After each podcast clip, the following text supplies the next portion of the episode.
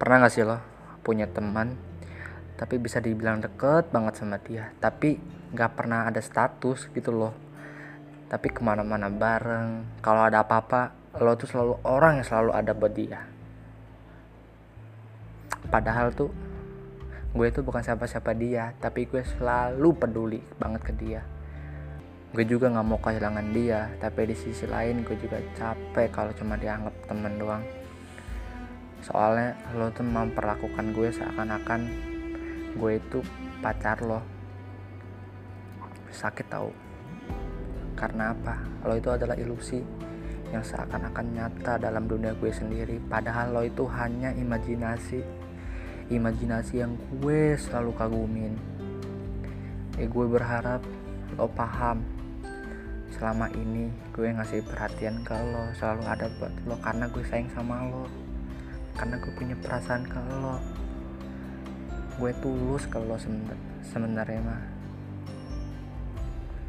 Karena gue pernah, karena gue mimpi, punya mimpi dan berharap mimpi itu nggak pernah pergi dari lo.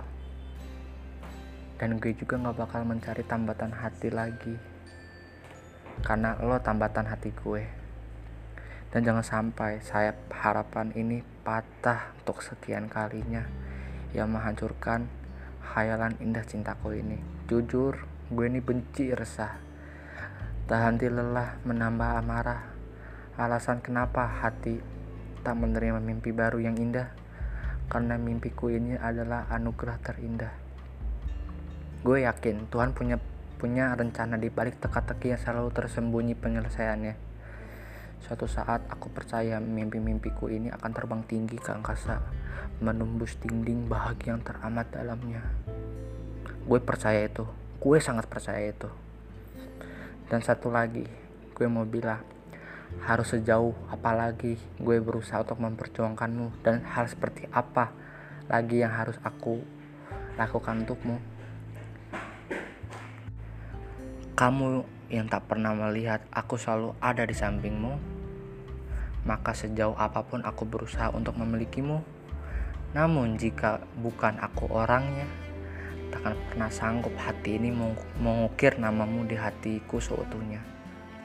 Karena aku sadar, aku bukan orang, bukan tujuan yang kamu cari. Semoga Tuhan mengiyakan usaha-usahaku ini selama ini. Untuk lo adalah alasan untuk gue melanjutkan mimpi-mimpi ini. Terima kasih.